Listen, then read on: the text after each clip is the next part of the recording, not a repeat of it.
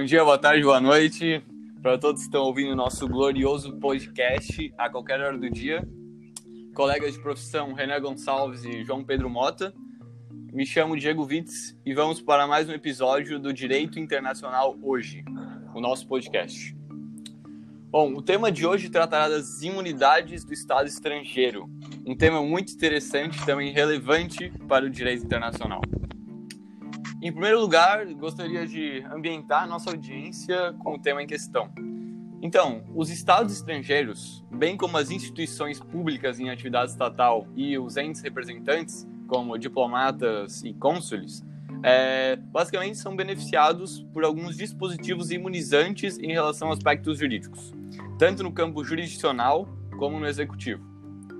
Então, os estados se atribuem de privilégios mutuamente a fim de proteger a si e aos seus órgãos.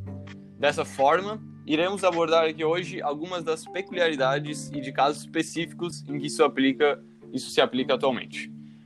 Então, minha primeira pergunta para o colega João Pedro Mota é como funciona a autonomia dos estados?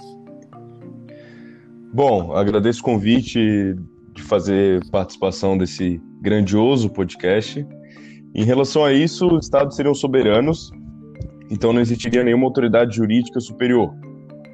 Então a gente entende que entre os estados uma espécie de igualdade reinaria, já que todos são considerados soberanos e superiores. Isso é definido como uma regra de natureza costumeira.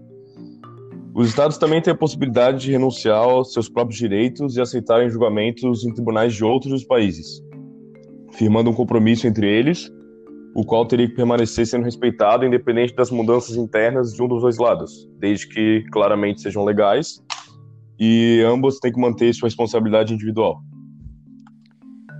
Muito interessante, muito interessante, pertinente essa, esse tema, realmente. Bom, partindo aqui para a próxima pergunta, ao convidado Renan. É, historicamente, Renan, é, eu percebi que foram propostos diferentes tipos de imunidade. Você poderia comentar um pouco sobre isso?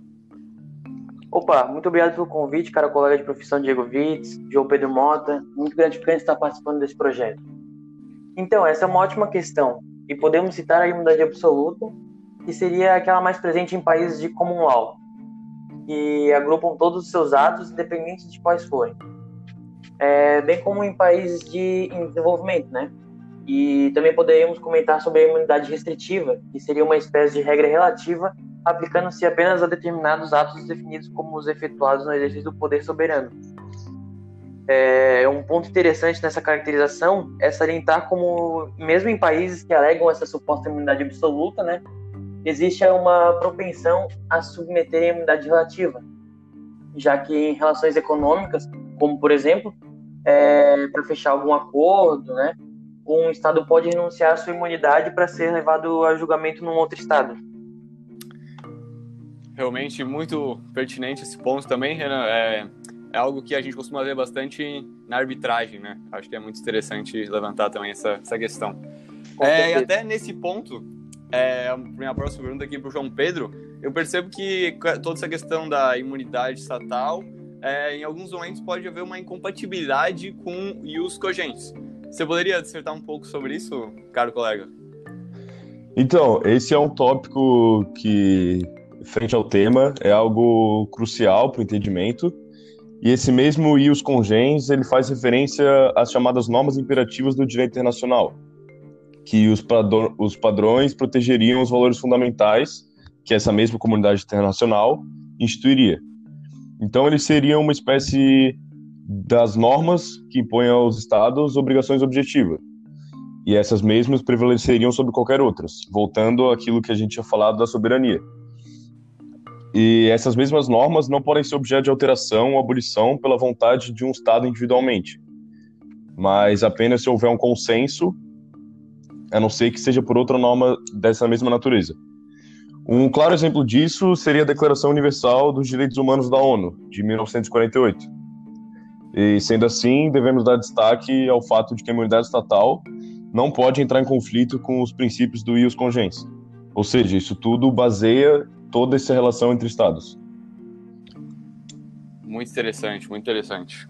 Bom, é, dando prosseguimento, caro colega Renan, é, e passando para um tema aqui mais aprofundado na questão da imunidade estatal, é, como funciona a competência territorial de um Estado?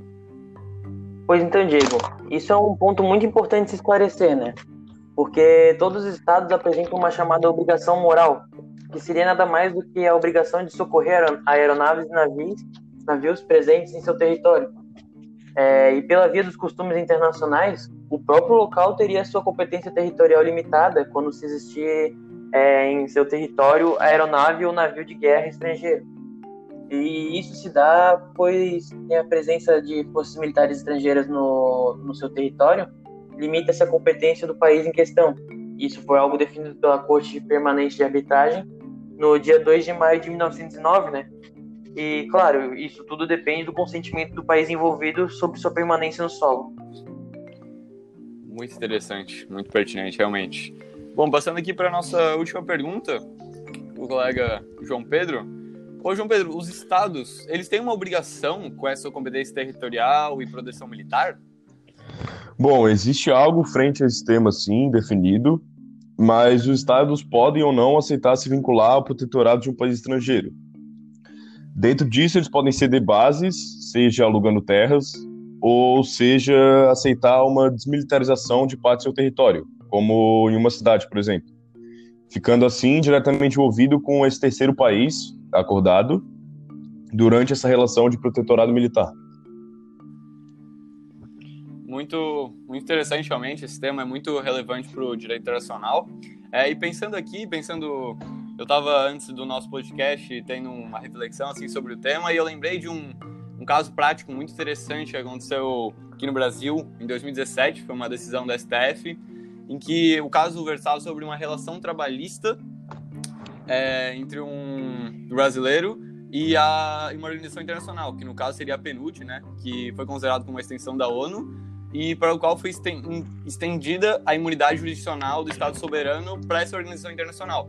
Então, acho que nesse caso fica bem ilustrado em como a imunidade de Estado soberano é forte no ordenamento jurídico brasileiro, visto que essa jurisprudência foi estendida exatamente para um caso de uma organização internacional.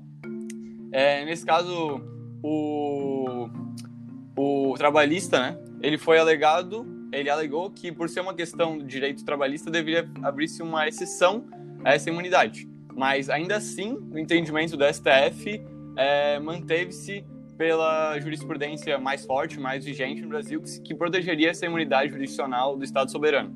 Então, no caso, é, não houve realmente, não deu-se é, em prol do, do requerente, que era o, o operário brasileiro. Então, acho que é muito interessante a gente ver como realmente essa jurisprudência tem muita força dentro do nosso ordenamento jurídico.